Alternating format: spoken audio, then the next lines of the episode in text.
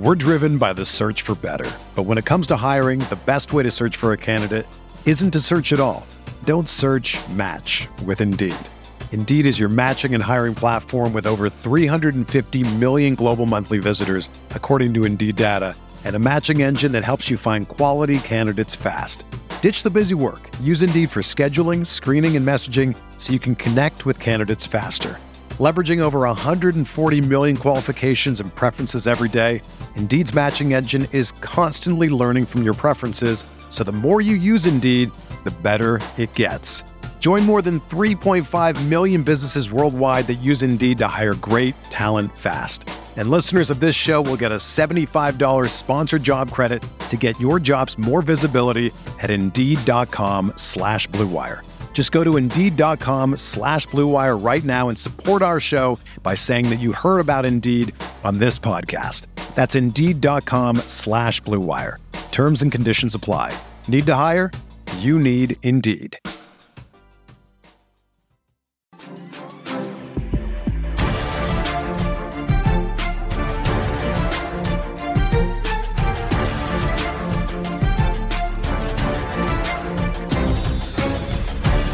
Right, it is time for a Week 15 edition of the RotoWire Sports Betting Podcast, sponsored as always by the good, no, actually, John, the great folks over at BetMGM, America's Sportsbook. Make sure you use our promo code BETROTO, B E T R O T O. You can use that on the BetMGM app. You can use that to bet at betmgm.com. That will make your first bet up to $1,000 completely risk free. So again, make sure you use that promo code BetRoto. Very, very important for us. Very important for BetMGM. John, how are you doing? We are back finally to having all 32 teams in action this week. None of this bye week nonsense. Yeah, feels good. You know, uh, last week definitely tripped me up as far as getting over the finish line uh, for the playoffs for a couple of different spots in the in the Roto Vegas League. I missed the wild card by eight points. Uh, and you, you know like on a on a human level we are professionals. We are you know we do this fantasy football stuff for a living. But uh i made a lineup error. I traveled oh, no. last weekend and oh, no. it and it cost me. So you know what? I have no one to blame for myself on, on that one. And uh you know i'm ashamed. I'm wearing the wearing the shame. You know you just you got to wear it. There there are other spots where uh, I, I won a matchup by 0.6 points to get me over the hump into the playoffs. So like it's all good, all things considered. But um, you know, it, it, will sting. I was hoping to use my Vegas winnings to be, begin fronting what I'm going to owe for the steak league dinner because that that is a that is going to be a bloodbath, and people are so out for blood yeah. in those roto steak dinners. I felt awful for the baseball buyers uh, last time around. Not that I wasn't horribly contributing to to their till, but uh, you know, there we were.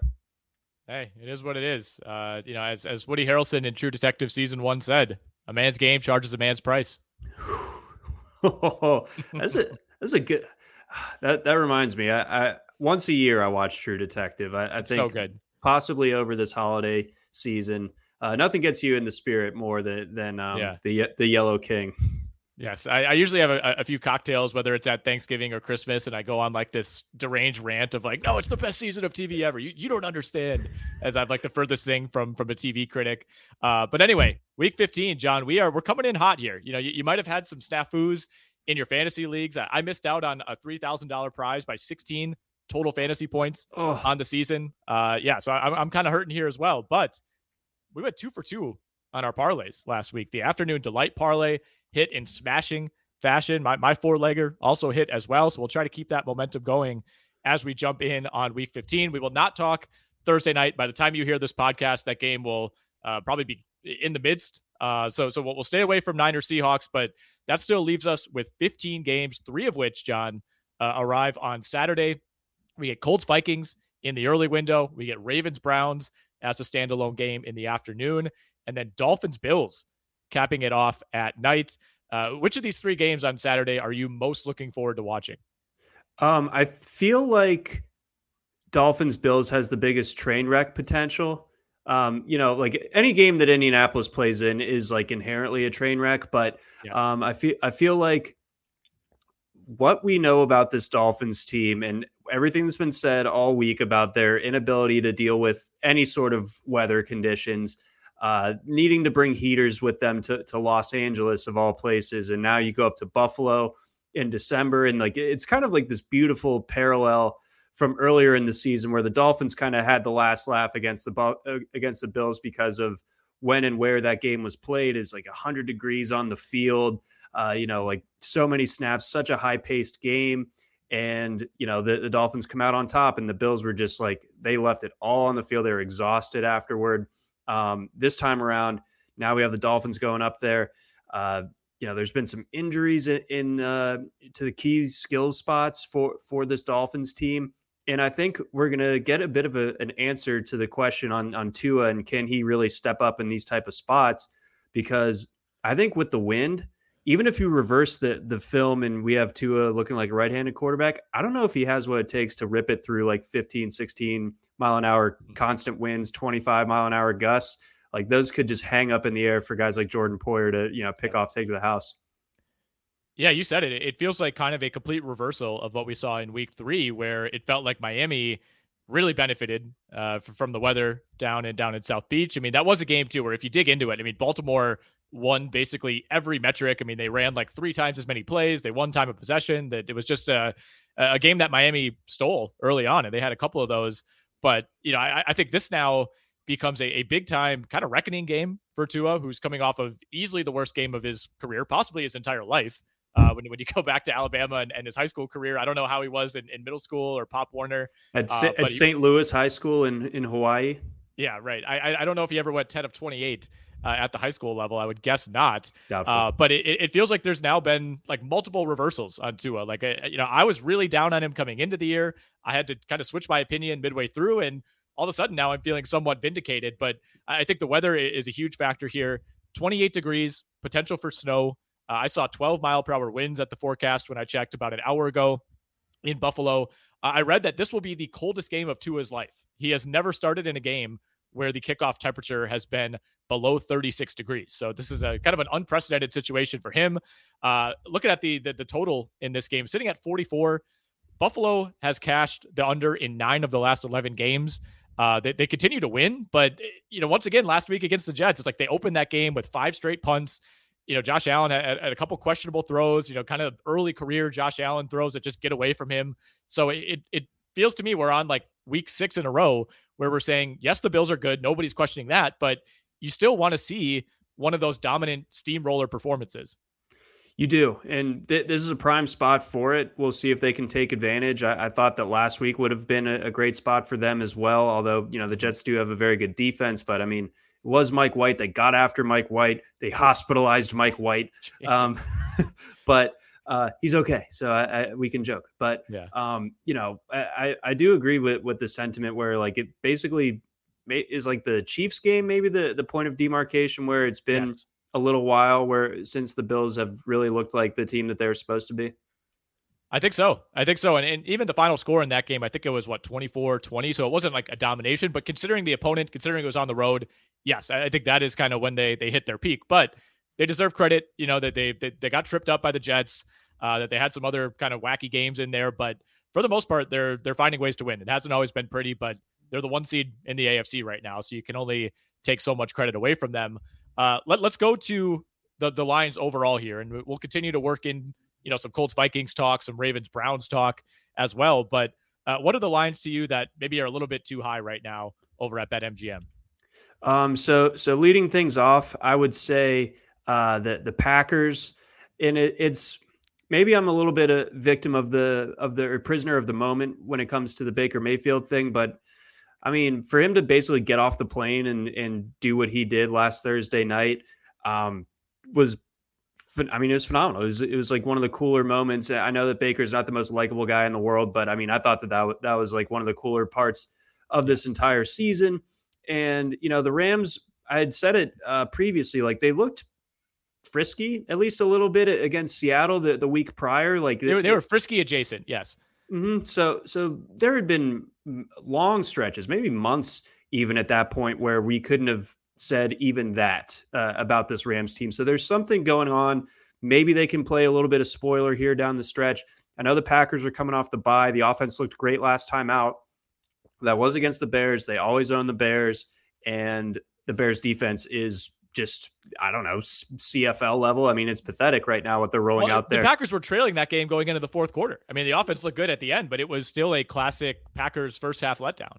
Yeah. See, so I, I just feel like even though it's it's at Lambeau and this is a, an LA team going up there, um, I just can't quite trust the Packers to win by more than a touchdown, even against the Rams. So that that one sticks out to me. I, I think the other night uh, night game over the weekend, uh, the Commanders love the Commanders have been betting them all year and to to great success, but four four and a half points is the most they've been favored by at home uh, this yep. season. They just you know it's kind of weird because they, the, their last game was against the Giants and they tied. The Giants, mean it, meanwhile, in the, in the middle of that, uh, got completely pantsed by the Eagles last week. Washington was on a bye, so now they're at home. They're coming off the bye, but I still can't quite get there. I think that this is more of a field goal game. I like Washington to win. I think the Giants are really, really starting to like show their true colors here to, as we get further into the season, but can't mm. quite trust Washington uh, with that number. And uh, the Broncos, I mean, what else needs to be said? You, you just can't trust the Broncos as, as favorites, basically, is, yeah. is what I'm getting at with that one. Broncos Cardinals, uh, just very mean, mean job by the schedule makers. Like I, I just don't even want to think about this game. We'll we'll get into it at some point, I suppose, because it is our professional obligation. But my goodness, man, especially if it ends up being Rypien uh, for Denver. I mean, what are we what are we even doing here? But uh, yeah, I had the Commanders on my list as well. I do. I'm with you. I, everything you said makes sense. I think the Commanders win this game. They have the benefit of being the far healthier team. They have the benefit of playing at home, which they did not have two weeks ago. And biggest of all, they're coming off of a bye, where whereas the Giants are coming off of like their worst beatdown of the season, where they, they got even more beat up injury wise. I mean, Saquon Barkley played 20 snaps in that game, and if, if he's not at 100, percent I feel like the Giants have no chance to win. But I also don't think the Commanders, for as, as fun and frisky as they've been for the last two months, they haven't earned this level of respect. And I mean, four and a half is not that big of a number, but when you're talking about these two teams, like this, this should never be more than three and a half to me. I, I think it could easily be three. Uh, so I like the Commanders to win. I, I, think we get like a you know 21-23 type of game. Um, but but I'm with you. And and you know, I, I, talked to Jeff about this one on the XM show last night. We were in lockstep too. I mean, it's just kind of a we don't love either of these teams. You give a slight edge to Washington for a few reasons, but I, I don't see this uh, you know being a, a handed win for the Commanders.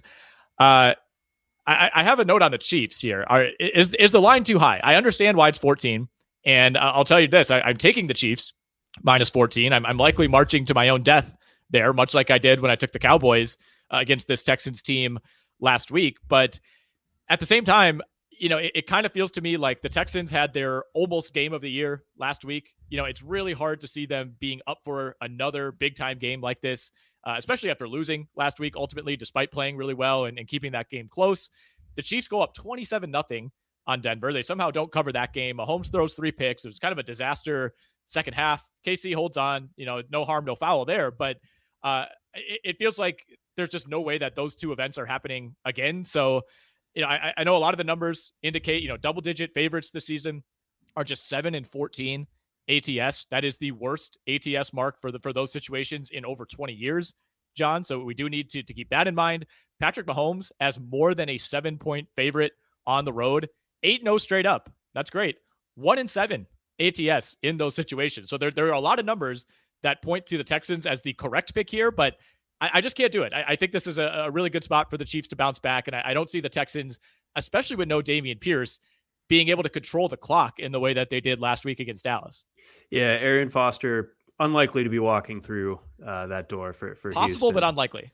Right. So we'll we'll leave we'll leave it at that. But yeah, I mean, well taken or point well taken. Uh, you know, in, in my column, I, I also kind of had a similar line of thinking, or at least had to had to bring it up that you know since uh, 2020, uh, Chiefs when they're heavy road favorites, two and five against the spread, uh, by seven or more points going back to that sample. I think I read that correctly. Um, so that's problematic. Obviously, the Texans did what they did last week, almost won outright as 17 and a half point dogs.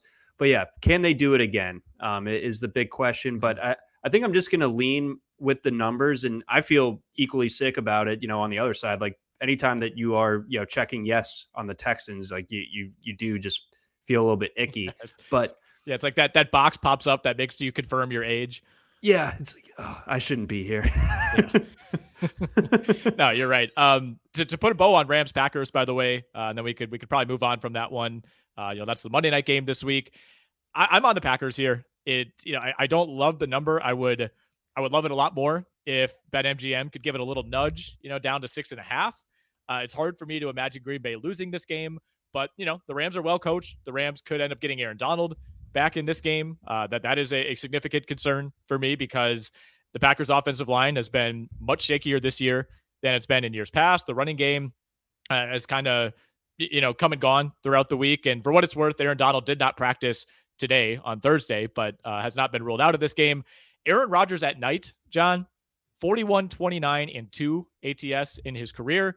Aaron Rodgers at night as a six point favorite or more, 22 and 3 straight up, 17, 7, and 1 ATS. And you could make the argument that maybe this is this might be like the worst Packers team that he's been on.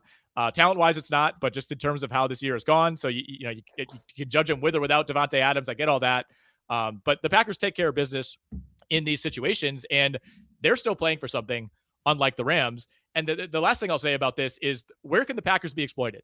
It's on the ground. Can the Rams run the ball? I don't think they can. No, that I mean that's very very good point. I mean the the run game has been mostly absent basically since I don't know Todd Gurley. Uh, so yeah, I was gonna say Eric Dickerson. Yeah, Jerome Bettis. oh, who could forget? But Steven Jackson. Oh man, uh, sorry to our friends in St. Louis. Um, yeah. But yeah, no, I mean it's not like the Rams have a whole lot going for them, but I, I just I'm I'm betting on some late season frisk, and uh, that that's basically the the extent of it. The the because the numbers are staggeringly pointing in the other direction, and and I yeah. think you, you're wise to call on them. But you know what? I'm taking the plunge on the Rams. Hey man, dogs are covering at a 55% clip this season. So, uh, you know, you, you, might be in the right on that one. A lot of things have not gone to plan this year, to say the least. Uh, all right, let's go to the other side. Lines that are a little too low to you at BetMGM. Uh, so let, let's see here. Some ones that, I mean, the could you could you make the argument that the Jets should be favored by a little bit more? I know we're seeing like mm. split kind of split action. I I don't know. It that it one's moved a little bit. It's up to one and a half. It was it's been at one most of the week. Okay, so that that one is definitely tricky. Um, I feel like again, kind of like how we introed the Bills game. I feel like I would be comfortable with the Bills seven and a half, eight, even in, in this spot, even though they're they're not you know blowing the doors off of teams. And I also mm-hmm. feel like the Vikings. Uh, I think re- deservedly were underdogs, obviously, uh, last week, but this is Indianapolis at, at, the end of the day. Like the Vikings yep. might not be as good as as their record suggests, but Indianapolis is every bit, if not worse, uh, that than uh, their record would, would leave you to believe. Um, we'll see if the Vikings can kind of like shore up their their pass defense. think if the pass rush gets home, Matt Ryan has no ability to to do anything about that. And maybe fumble watch is back on. It's so I feel I feel like the Vikings um, only minus four at home in, in this setup. It, that feels like a little bit low. I'd be comfortable with them probably up up to 5 mm-hmm. I'm with you on that, but that's the first one that stuck out to me. Uh, Vikings, by the way, I mean they're they're like 26th in pressure rate. Uh, it hasn't been fantastic, but you know that that Colts offensive line has crumbled this season. To me, this this number feels too low. I'm with you. It could be five, could be maybe you, it would it could be five and a half or six, and I wouldn't think that's crazy. Uh, I understand why it's four. Uh, but Minnesota's at home. They played better at home this season, of course, with the exception of that Dallas game. Uh, to me, this total feels a little bit high 47 and a half at BetMGM. Uh, I, I question whether the Colts can kind of hold up their end of the bargain. And even last week, I mean, Minnesota, Kirk Cousins very quietly had uh, per, perhaps the quietest 435 yard passing game in NFL history. Uh, it did not. It did not feel like he threw for that many yards. Obviously, Jefferson. You know, you set the franchise receiving record and you still lose by two scores. That's kind of wild. Um, so I, I, like the under on 47 and a half. I like Minnesota to win this game. I think the case for the Colts is one, they're coming off of a bye. Minnesota is not, of course. Uh, two, they played Philly about as well as anybody has all year, and they beat the Chiefs. I mean, that was a long, long time ago. That was a you know a, a different coach. A, a, everything was different at that point in the year, but they they have been up for uh, at least a couple of these big mm-hmm. games this season. So I understand it. Uh, I do have a couple notes on Minnesota. They are 19 and six ATS at home after a loss. That's after a straight up loss. Since 2015, that is the best mark in the NFL. And they have 12 consecutive wins as a favorite, which is the longest active streak in the NFL. So as they've done all year, they, they've won the games that they're supposed to win and they've lost the games that they're supposed to lose, right? Yeah, I mean that that that's perfect for for them. That that really sums them up uh, pretty nicely. So, they again, this is a game that they're supposed to win. I think that they will. Yeah, I, I like the Vikings like 27-20, something like that. Maybe goes just under. Um, you know, teams that stuck out to me as, as maybe just a, a, little bit low here. And, you know, please correct me if this is just my my anti-Jaguars uh, bias speaking, but I think the Cowboys could be bigger than four point favorites. I think maybe that's a, a slight overreaction to to how lazily uh, they played for 58 minutes last week against the Texans. Obviously, the Jaguars, you know, coming off of a huge win, exercised a decade's worth of demons in Nashville last week, but they were well on their way to getting blown out of that game, and they won the turnover battle for nothing. You know, I mean that that to me is just not really sustainable. I think you know if you take away even two of those Titans turnovers, I think Tennessee has a pretty good chance of winning that game. So yes, it was a convincing win for Jacksonville. It was huge. All of a sudden, we we have kind of a, a low key race for the the AFC South title, but um, you know some flukiness involved there. You know, Derrick Henry fumbling at the end of a big play directly into the arms of Josh Allen, for example. Um, you know, eh, not stuff you could depend on week to week. So so that's one where I, I do like Dallas. Uh, we know better, I think, than to trust Jacksonville in these situations. We've been duped before. Uh, oh yeah, of course. I'm ready to get duped again personally, but they're they're two weeks removed from losing by 26 to the Lions. All right, uh, we we do have to keep that in mind. That is the worst defense in the NFL, and they scored 14 points. Uh, I, I'm looking at this Cincinnati Tampa Bay line as well. This is in the late window on Sunday. Bengals three and a half point favorites. Bucks are are at home here. This is the the second week in a row that the Bucks are underdogs, and it's just the second time all season that they've been underdogs. That that's like one of the wildest stats to me. Um, the Bengals are 18 and three ATS in their last 21 games. Goes without saying that that is far and away the best number of any team in that sample. Uh, Brady 10 and one ATS as a home dog in his career. Obviously, context has completely changed now versus most of those games being with Belichick and New England. Uh, and a- another crazy stat for you, John. After facing the 49ers this season, teams are 1 and 11 straight up. I, I don't know like, what that means. Do you just get beat up? Yes, that that is very similar. A couple years ago, there was a great stat about teams that that uh, the week after they played Navy. So they they would most of the time they beat Navy, but holy smokes, like you know they they just have the week long hangover of having to make that many tackles on the ground. So like I feel like there there must be that similar level of of just punishment that is doled yeah. out, and and I think we can safely say that the Buccaneers took plenty of punishment last week. Yes, exactly. So I, am again, I understand the number. I, I, think the the questionable status of Tee Higgins, Tyler Boyd, uh, you know, Trey Hendrickson breaking his wrist last week, all that is baked in here. So I totally get that. I think if we, you know, Hayden Hurst is also out. That's that's a big part of this offense. I think if Higgins and Boyd were healthy, if we knew they were going to play in this game, uh, maybe that number ticks up a little bit, and perhaps it will by the end of the week. But uh, right now, I, I love the Bengals on the road here. I, I think you could you could pitch it as maybe a, a trip up spot for Cincinnati, but what has Tampa Bay done at this point to earn any respect, any benefit of the doubt? I, I don't know what it is. No, nothing's working for Tampa Bay. Like the offense is totally Nothing. busted. Um, they just they basically the offensive line. We could have foreseen it a little bit, like coming into the season with Ali Marpet retiring, Ryan Jensen uh, getting hurt in training camp, uh, but at the same time, Brady is so reluctant to do anything other than get the ball out of his hands as quickly as possible. And that just creates a broken offense with no downfield threat whatsoever. And that what does that do? That allows the defense to creep up, shrinks the field, uh, limits the the run after catch ability because there's no space to operate in. And the run game sucks. Uh, whether it's Fournette or, or Rachaad White, uh, that it's just not really getting the job done. So that puts Brady in an even tougher spot. And they, they have Brady dropping back, you know, 40, 45 plus times a game. And it just with such limited results, it kind of looks like an air raid box score where, where you have to use the passing game as like a, an extension of the run game. And it just creates all these short passes and it, it just doesn't actually like move the yeah. chains, get them into scoring territory. And when they do, they're not really great there either. So it, it just, it's not working. I am worried about the Hendrickson thing long term, although is he's kind of a psycho. So like he might even yeah. play. Has he even been ruled out yet officially? I don't. I don't think he has. Not officially. No. I, he, I know he plays barehanded. So I mean, yeah, that, you can that, see that they might just club it up. Yeah, that guy's a menace. I like him. Um, but uh, beyond that, Uh, how did how did he land at Florida Atlantic? By the way, like that's. Yeah. But either way, I, I I almost feel uncomfortable with how much I like the Bengals. Like very very strongly yeah. considered uh, making them my best bet second week in a row. Like you said, they've been killer against the spread for you know going back to last year. So I, I'm nervous at how much I like the, the Bengals in this spot. Yeah, I understand it. I mean, you know, it's it's always rough going on the road this late in the season. Um, you know, I, I obviously Tom Brady. at at some point he's going to stop losing that like cachet that he's built or stop having that cachet that he's built up his entire career. But you know, all, all these like Tom Brady's and underdog stats could be a little daunting. That is for sure. Uh, I, want to throw one more at you, and I, I have this as a question mark. I, am not sure uh, that the line is too high, or excuse me, too low. But uh, the New Orleans Saints, they're given they're given four at home to the Falcons. This will be Desmond Ridder's first NFL start. This will be his first regular season snap on the first play from scrimmage for the Falcons.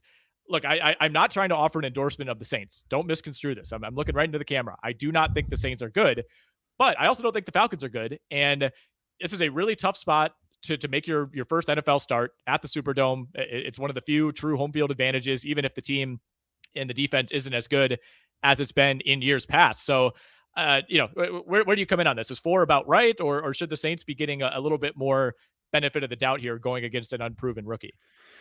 I I like the Saints at, this number. I, I suppose it, it, could be higher. I mean, that there is train wreck potential coming yes. from from Ridder because not only is he a rookie making his first start, but it's not like he's the most highly touted rookie. Now, on the other side of that, longtime starter at Cincinnati, of course, right. took their took the program to, to new heights uh, was, was impressive and everything like that. But um, I don't think that there's a lot of weapons around him, and I don't think that he can. Like, I know that he has a good forty time, but I worry about the frame. Like, if if Ridder relies on on the on the legs, I think he's going to get just mashed by by you know some NFL linebackers. So I think that mm-hmm. he so therefore he's going to be hemmed into being a pocket passer essentially with no one to throw to. And it's like you said, Saints, even though they stink, people are still going to show up in New Orleans. Pe- uh, low key, like there's some serious vitriol in, in this Falcons Saints rivalry. I, I, don't think it gets like a ton of mm-hmm. national pub, but it, it I mean, it's pretty palpable uh, down here and down in New Orleans as well. And yeah, I think the Saints just kind of want to, you know, knock the Falcons down another peg, and I, I, think this is a prime spot to do it. So I, I'm all over the Saints at this number, and and therefore, yeah, I think it could even be higher, and I'd still feel good about it.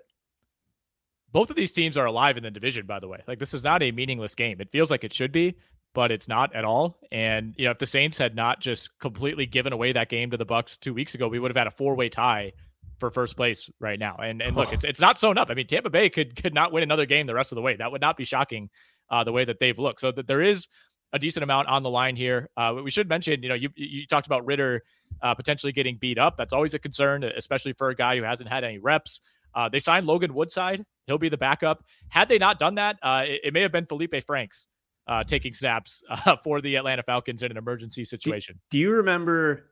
I guess it was a Thursday night game last year when I think the Falcons were playing the Patriots and Matt Ryan went out, so they had to turn to not only in the, Josh Rosen but also Felipe Franks in the same oh, game. Oh, yeah. And I think they both threw pick sixes. I mean, yeah, that's what you're getting. I mean, Felipe Franks is a tight end. Uh, we, we, we have him listed on the quarterback depth chart at RotoWire uh, because they just don't have a third quarterback, and he would be the guy.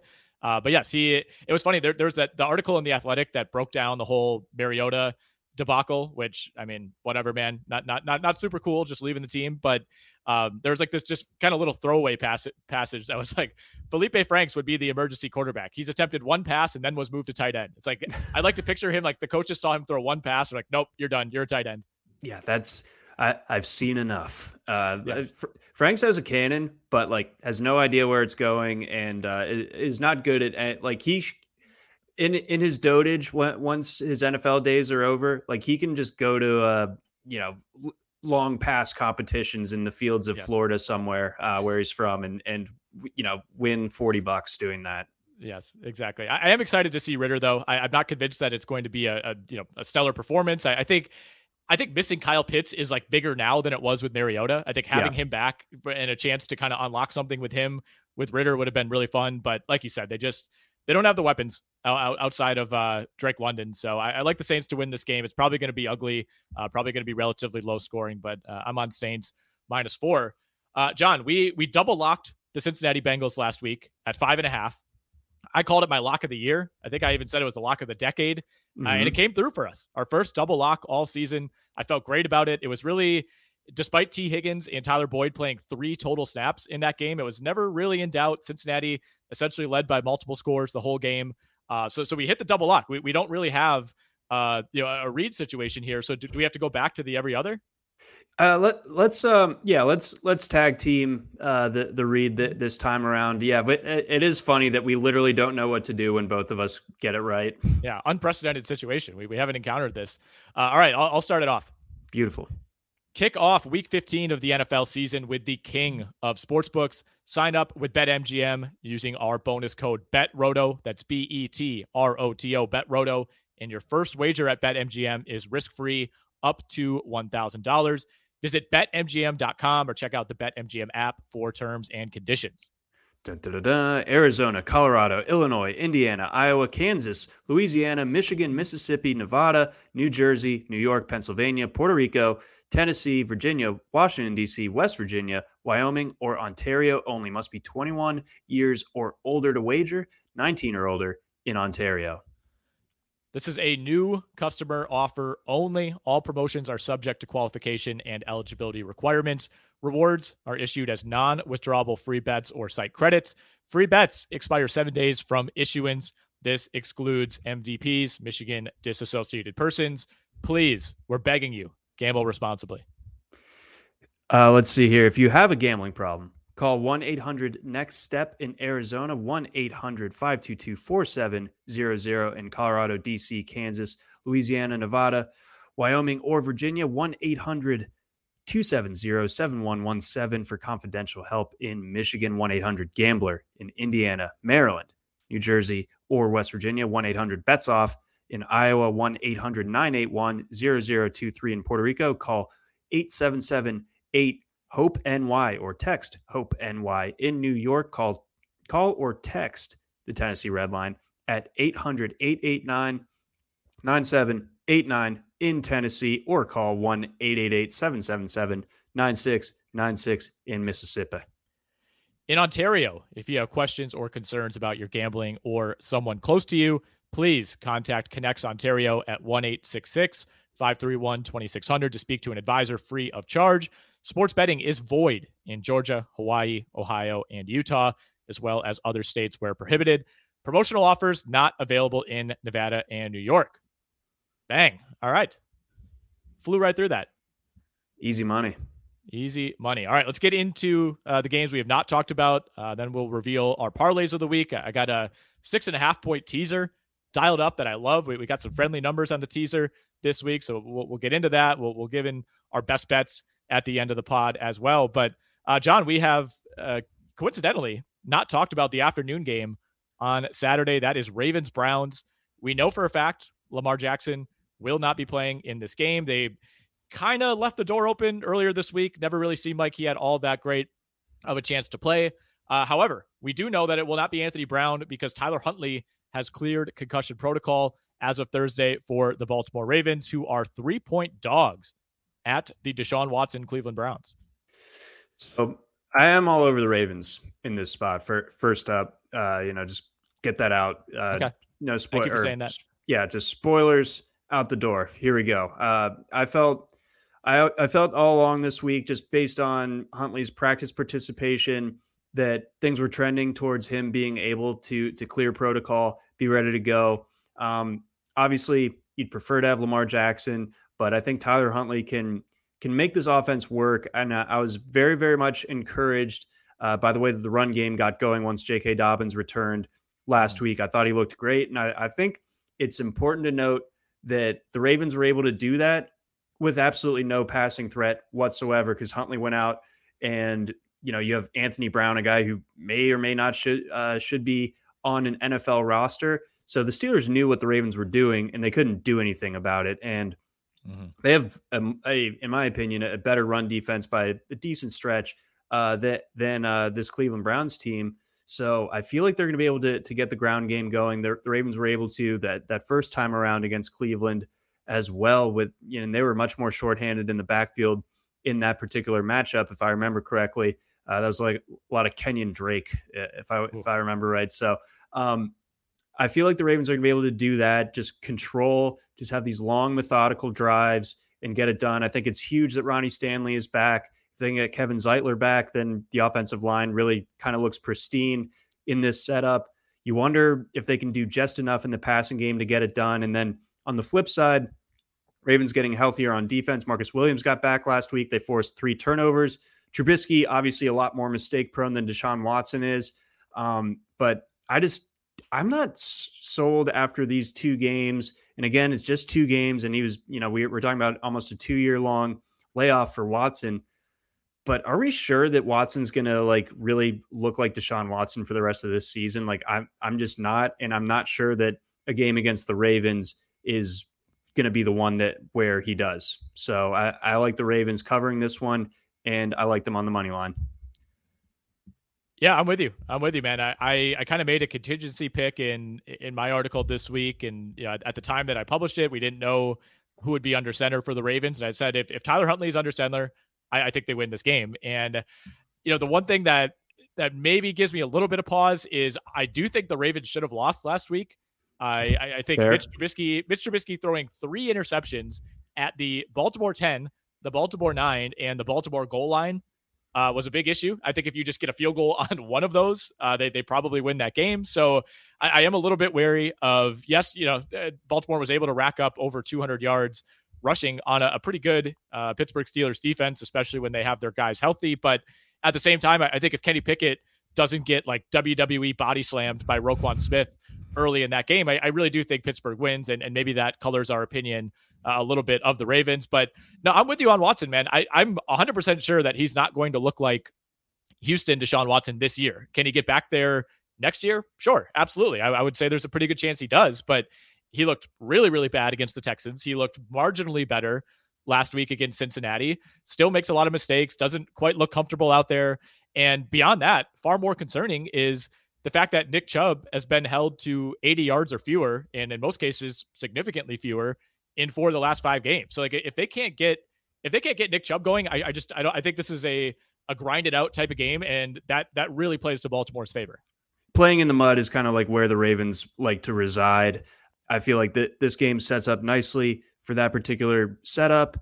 I will again. I'm taking the Ravens in this spot on Saturday afternoon. Let's see. Where do we want to go next here, John?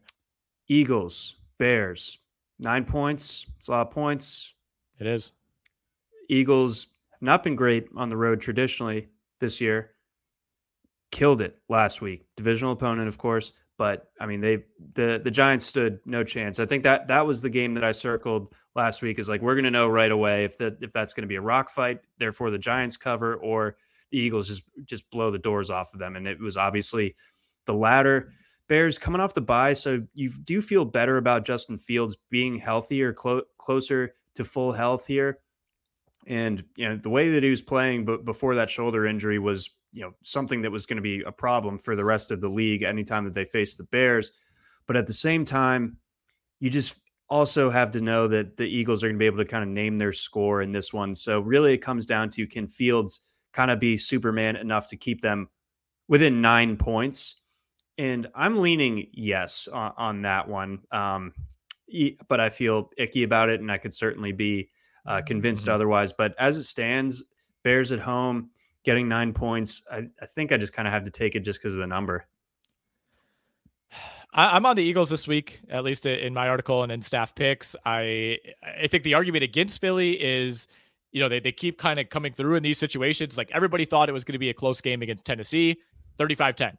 A lot of people were on the Giants to cover last week, 48 22. I mean, they put mm-hmm. up 40, 35, and 48 in their last three games uh, since that weird Colts game where they, they kind of won it on the, the Hurts keeper at the last second. So they are rolling right now, but a lot of the, the numbers do indicate that teams in the Eagles position tend to struggle in these type of matchups. I mean, teams with a 90% win percentage or better are 932 and 1 ATS. That's about a 22% cover rate in December in the last 20 years. So what what do you think accounts for that? Like is it is it just these these good teams that either you know kind of like the luck factor catches up with them, something to do with cold weather, looking ahead to the playoffs? Like that, that's just such a stark number. Yeah, I think I think you know the the teams that are out of it and therefore you know getting a ton of points they they're running out of runway for the rest of their season and therefore they they take whatever big game they get as their super bowl essentially. Mm-hmm. so they, they they pull out their best game. My, my like best example of that was 2007 i was there uh ravens against the patriots that monday night game.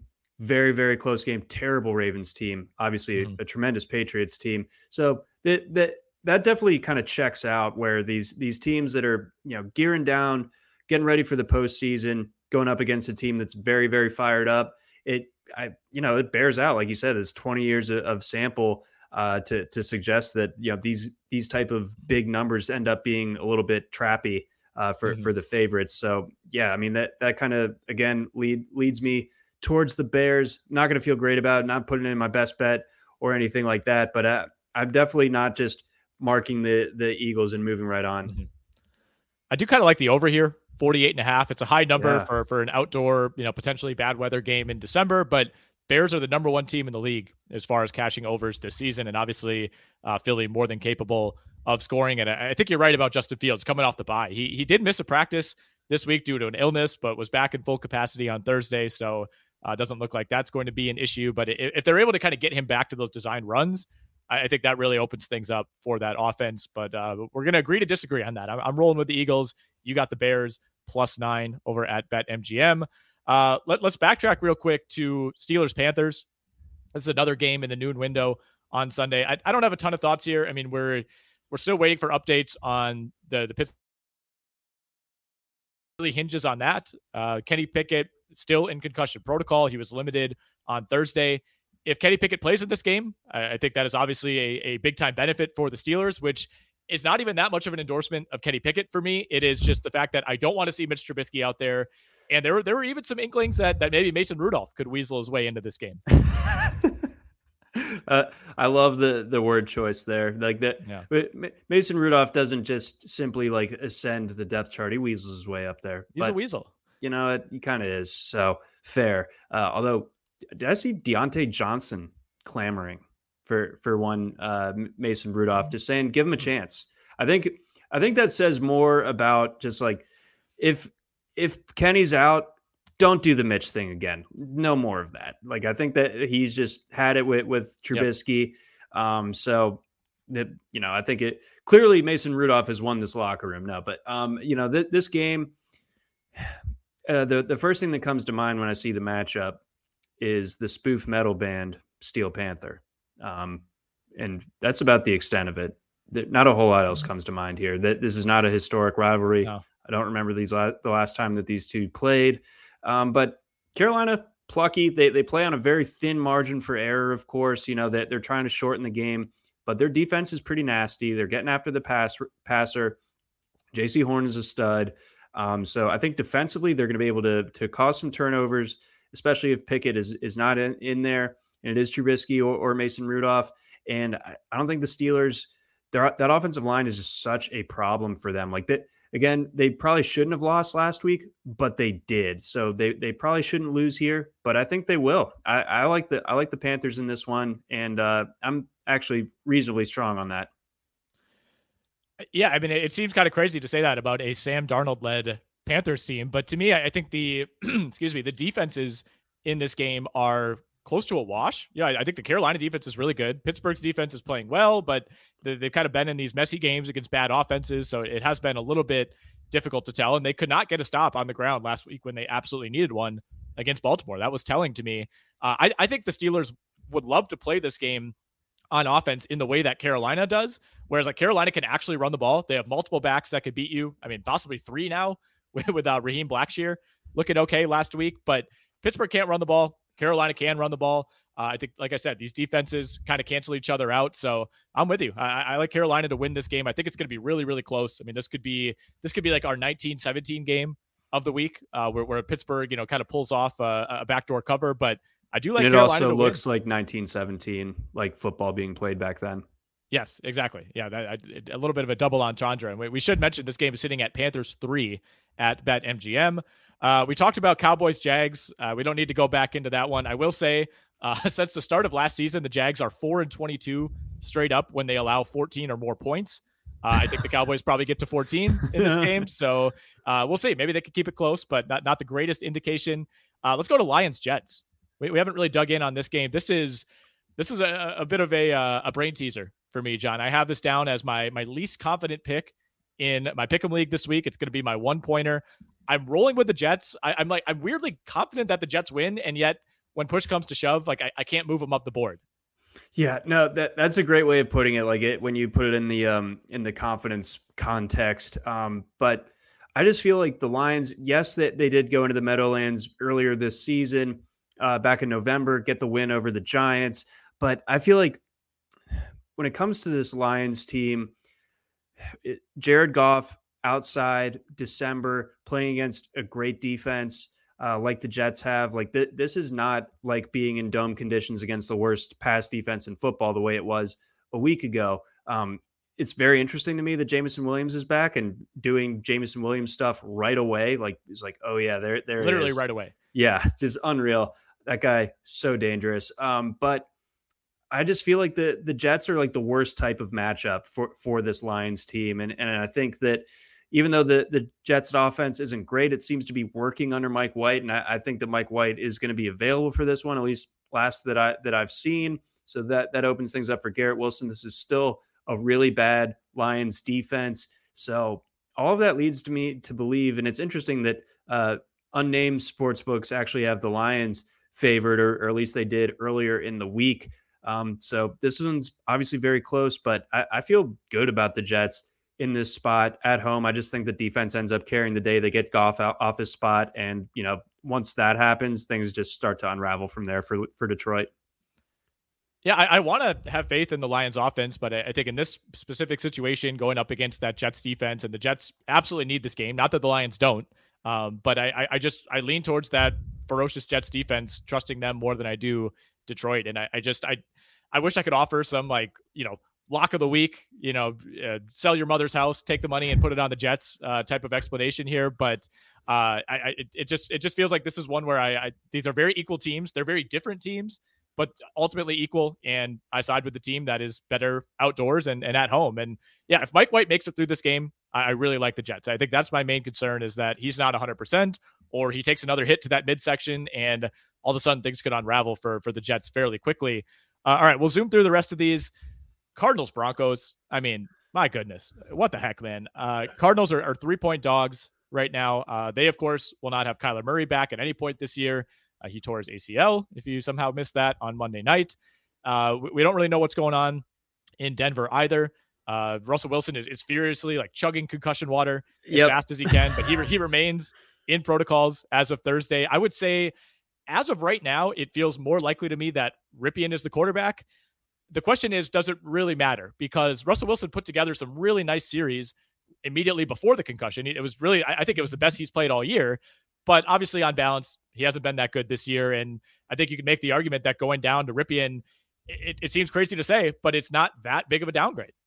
No, it, it's really not. And uh, I know on a talent basis, it is a big downgrade for for Arizona uh, being without Kyler Murray. But Colt McCoy is about as good of a backup quarterback as, as you could want. You, you, you obviously don't want to have him starting multiple games the way that the Cards are going to this season. And, uh, you know, the HBO people must feel very, very upset at their investment to to pick the the Cardinals as their like in season hard knocks team because uh, you know, that's just oh, I guess it it creates good drama because it is such a train wreck. But but I digress.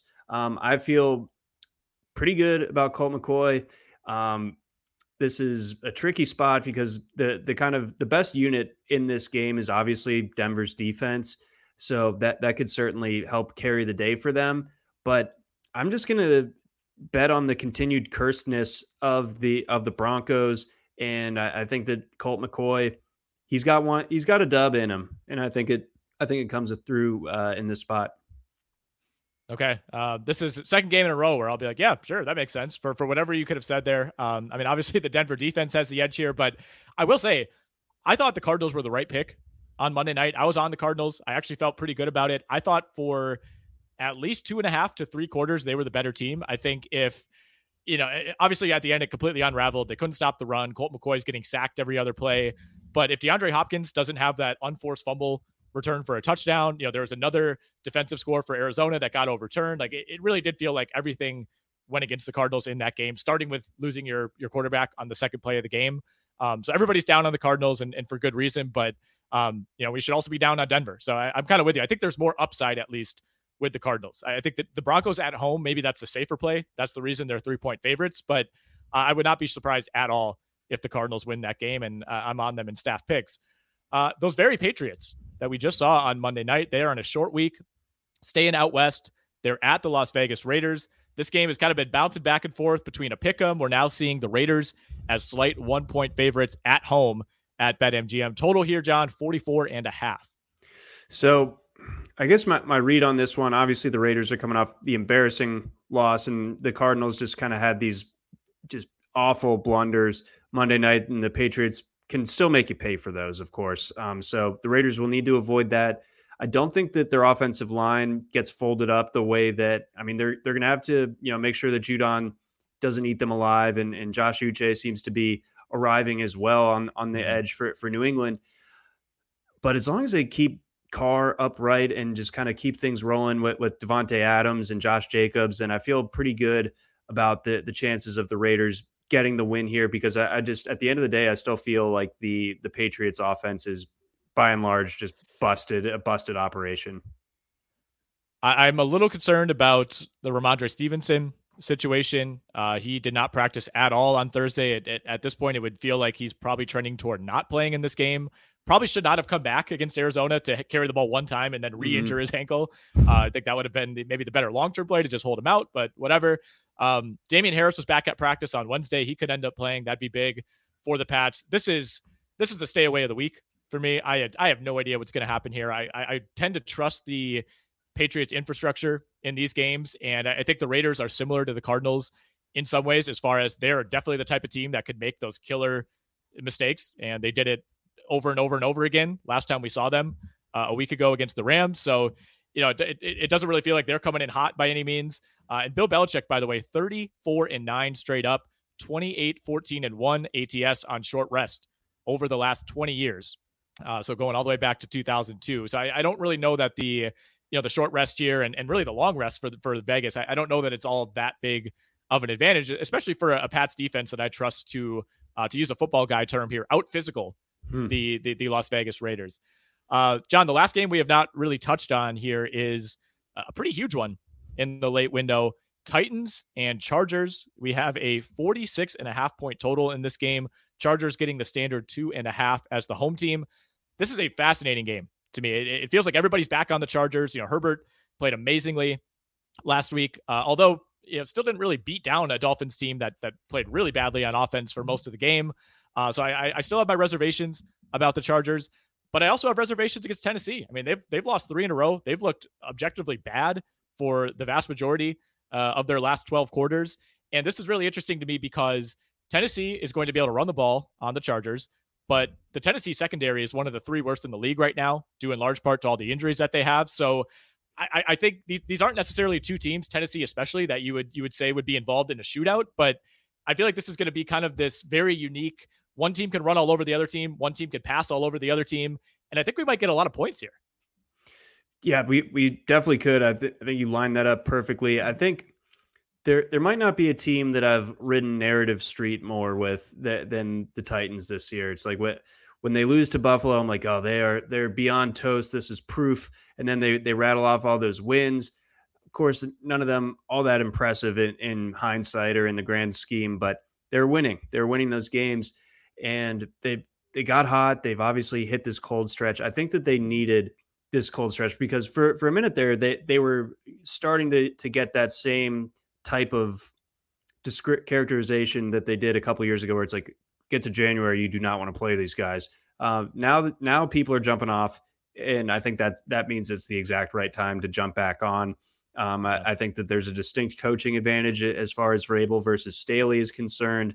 Um, I don't think Derrick Henry gets shut down. He's obviously the key to the entire uh, offense. If they can get Treylon Burks back, great.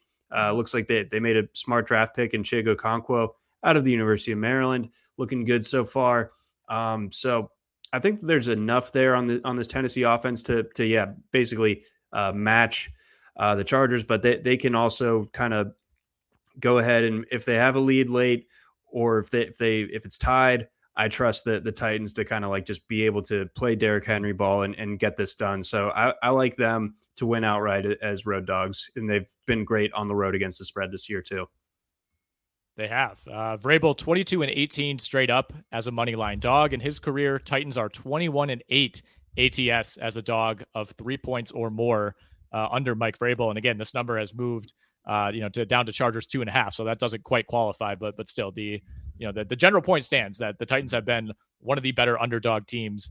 Kind of, kind of, he's approaching like Mike Tomlin territory, really, when you when you dig into the numbers as far as teams that you just don't want to play as a dog. Uh, so that brings us through the entire week 15 slate. John, let's uh let's run through our parlays, hit our teasers, get our best bets out there and and skedaddle. All right, let's do it. Um so we got to keep the the afternoon delight parlay. Um that it's gone 2 weeks in a row now. So targeting that afternoon window of games. Uh, these are all against the spread. Give me the Cards, give me the Titans, give me the Bengals. Uh, that that should pay out about plus uh, 596, I believe. Um, so that that's where I'm at with with uh, with my first one, and I'll I'm gonna while you do yours, I'm gonna get the napkin math ready for for my underdog parlay. Okay, I like it. I will uh I will throw out what I'm calling my Nick Whalen's not falling for the Jaguars con act parlay of the week. uh, so we will start with the Cowboys covering four at Jacksonville. Uh, we will add the Bengals covering three and a half at the Tampa Bay Buccaneers, and we will finish out we're going to backtrack, I suppose, to Saturday. Uh, so it really starts here. Vikings minus four at the Indianapolis Colts. So Vikings got to cover, Cowboys got to cover, and the Cincinnati Bengals have to cover. That gets you to uh, plus 595 over at the Bet MGM Sportsbook. Uh, do you want me to throw out my my underdog parlay? Please. Okay, so we're doing a, a nice little throwback here. This is my AFC Central underdog parlay. Uh, we got the Ravens the Steelers and the Titans money lines. Uh, so Ravens got to beat the Browns. You know, the Steelers got to beat the Panthers, and the Titans have to beat the Chargers. If all three of those results happen, that gets you to plus 1,013.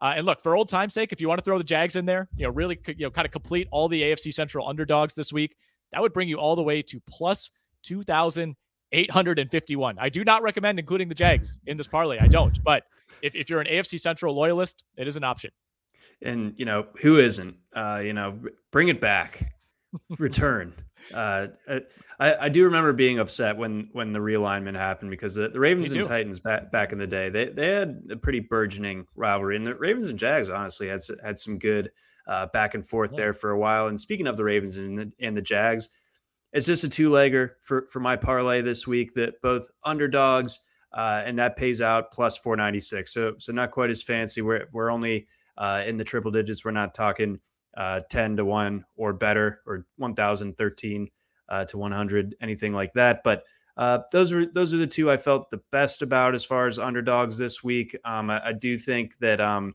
the Titans call is, is a good one, uh, but I didn't want to copy you entirely. And oh, and uh, I know the title of, of your other parlay, but I'm I'm going to be the sucker. You know the the tunnel is painted on on the side of the mountain. I'm running right into it with the Jags. Oh man, is that a Wiley Coyote reference? Very, very it absolutely is. Um, eh, you mentioned you know, those old Ravens Jags battles. Uh, it was late earlier this week. I, I, was up later than I normally am. Couldn't sleep. I found myself on Stoney Case's Pro Football Reference page. I don't know how oh, it happened, man. but it did. That that's when that's I have those moments on on the sports reference pages sometimes too. Uh, Stony Kit, that's that's like okay, I got to go to bed. Like I remember like a, a, couple of winters ago, like I woke up in the middle of the night, couldn't go back to sleep. All of a sudden, I'm like looking at Ricky Nolasco's ERAs over the oh, years. Oh, no. So like, it's like, is he as good as I thought he was? And then it's like, oh, dude, just just go to sleep, man. yeah, I'm like, I'm like frantically clearing my browser history. Like I'm clearing the cookies, considering just throwing away my computer. It's like I, I can't let anybody see this. Uh, all right, John, time for the teaser of the week. Uh, the, our, our seven pointer last week was thwarted uh, by the Dallas Cowboys. Uh, we also had the Bucks covering 10 and a half. That went up in flames. Uh, shame on you, Tampa Bay. Uh, mm. We're moving to a six and a half point teaser this week. Uh, and if these three legs hit, this gets you plus 150. We are teasing the Philadelphia Eagles down to minus two and a half. So they just have to win that game at Chicago by a field goal. Uh, we're teasing the Chiefs down to minus seven and a half, build in a, a little bit of insulation in what could be somewhat of a tricky game against the one win Houston Texans. And we're teasing the Buffalo Bills down to a half a point. So the Bills just have to win this game by any score. It could be 100 to 99. It could be two to one, uh, if that's even possible. It is not. Uh, but the Bills just need to beat the Dolphins. So uh, any uh, any qualms with that one? No, but I, I, just think that key number wise, seven and a half scares me a little bit. But yes, like 100. But at but at the same time, it is the Texans. Like I, I, I think that worst case Ontario, the the Chiefs win by ten. So like that, and therefore they would cover that. That's exactly you're exactly right. You should be calling me out on that. You you don't in general want to tease teams down to seven or seven and a half. I mean, it's like if there was a seven and a half point teaser option, that would be fantastic. Uh, but I, I didn't think you know going up to seven and getting it to Chiefs minus seven really accomplished anything. Uh, so for me, it was more about getting the Eagles to two and a half. Kind of had to pick my battles there. But okay, uh, Eagles two and a half, Chiefs seven and a half, Bills uh, by a half point. That that's what we're looking at there. Uh, I would also consider teasing that Titans Chargers total down to 40 if you want to tack that on. Uh, maybe think about it. I, I, I, do think we get points in that game uh, as we just laid out earlier. Uh, but that is the teaser of the week. You just heard our parlays of the week, John. That means it is time to lock it up. What is your best bet against the spread for Week 15? Give me the Jets minus one at home against the Detroit Lions. I, I'm a believer in that defense. I'm a believer that Jared Goff will wilt in this spot. Nothing more needs to be said. Give me the Jets. Go green. Okay, so the the Jared Goff wilt pick of the week. Uh, I, I, like that one. I'm on the Jets as well. Uh, would like to see Quinnen Williams uh, up his activity. By the way, he had a calf injury last week. Hoping he could play for that defense. If he doesn't play, that's huge. Uh, but I still do like the Jets. I'm going with the Vikings. I'm going with the Vikings minus four. We talked about it at the top of the show. This line could easily be a point, point and a half higher. Uh, I understand, you know, a lot of the advanced metrics say that the, the Vikings and the Colts probably aren't separated by as much as you think. So I, I get it, but Vikings are at home. I, I, don't really see them getting tripped up here. I, you know, the defense is a concern, but can the Colts really capitalize on it? I don't know that they can. So I'm locking up the Vikings. You're locking up the Jets. As always, if you're betting, do it on BetMGM. Download the BetMGM app. Go to betmgm.com and make sure you use our promo code BETROTO, B E T R O T O. Make that first bet risk free up to $1,000.